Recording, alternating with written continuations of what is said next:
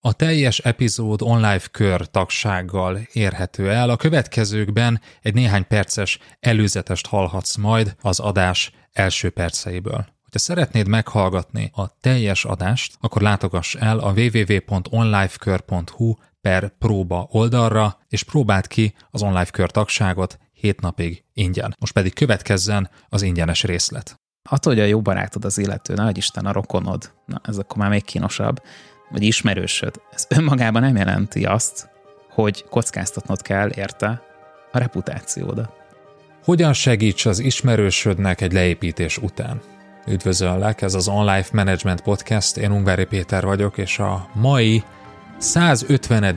epizódunkban arról beszélgetünk üzlettársammal, Berze Mártonnal, hogy mit tegyél és hogyan segíts akkor, amikor egy ismerősödnek, barátodnak, rokonodnak, családtagodnak egy krízissel kell szembenéznie, mert leépítették a cégtől, ahol dolgozott, elbocsátották, vagy valamilyen buta döntés miatt váratlanul felmondott, és most hirtelen munkanélkül találja magát.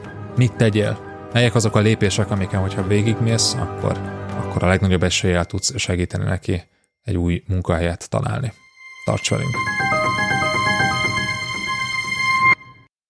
Egy ismerősödet, rokonodat, barátodat, a cégnél dolgozó kollégádat talán távolabbi területen leépítették. Lehet, hogy csődbe ment a cég, az is lehet, hogy váratlanul felmondott, esetleg elbocsátották valamilyen okból, és ez a helyzet egy rendkívül nehéz szituáció, egy rendkívül nehéz helyzet. Hát legalábbis a többség számára azért nem egy kellemes.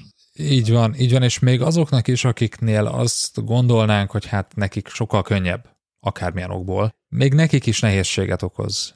Nagyon sokaknak egy néhány hónapos szünet is, főleg ismerve az ilyen felvételi folyamatoknak a sebességét és megbízhatóságát, na mindegy, tehát még, még ilyen tuti helyzetből indulva is akár több hónapig elhúzódhat, vagy akár több mint egy évig is elhúzódhat egy, egy álláskeresés. És ugye minél tovább álláskereső valaki, minél tovább van valaki állás nélkül úgy, hogy egyébként szeretne elhelyezkedni, annál nehezebben talál már új pozíciót. Tehát ez egy ilyen ördögi kör, és nagyon rossz hatással tud lenni az embereknek a mentális állapotára, most az anyagi helyzetről nem is beszélve. Tehát ez egy kifejezetten nehéz helyzet, egy krízis helyzetnek is tudnám mondani, és kulcsfontosságú az, hogy segítsünk nekik ebben a helyzetben. Így van, és erre a legfőbb okunk, vagy legjobb okunk az az, hogy egyszerűen helyesen szeretnénk cselekedni, tehát szeretnénk tényleg segíteni, és egyébként szeretnénk azt is, és ez azért lássuk be, ez is ott van, hogyha mi kerülünk hasonló helyzetben, akkor valaki majd nekünk segítsen ugyanígy ebben a helyzetben.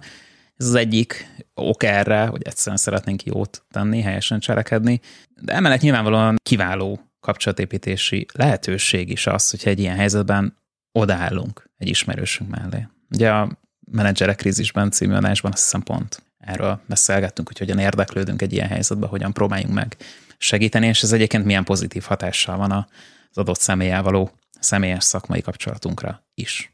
Így van, amire ott kevéssé tértünk ki, hogy ezt hogyan tegyük, és most ezen fogunk végigmenni, hogy milyen lépéseken haladjunk végig, amivel megnöveljük az esélyét egyrészt annak, hogy sikerrel találjon munkát ez az illető, másrészt, hogy közben bevédjük magunkat. És hogy erre miért van szükség, az szintén ki fog derülni a mai adásból.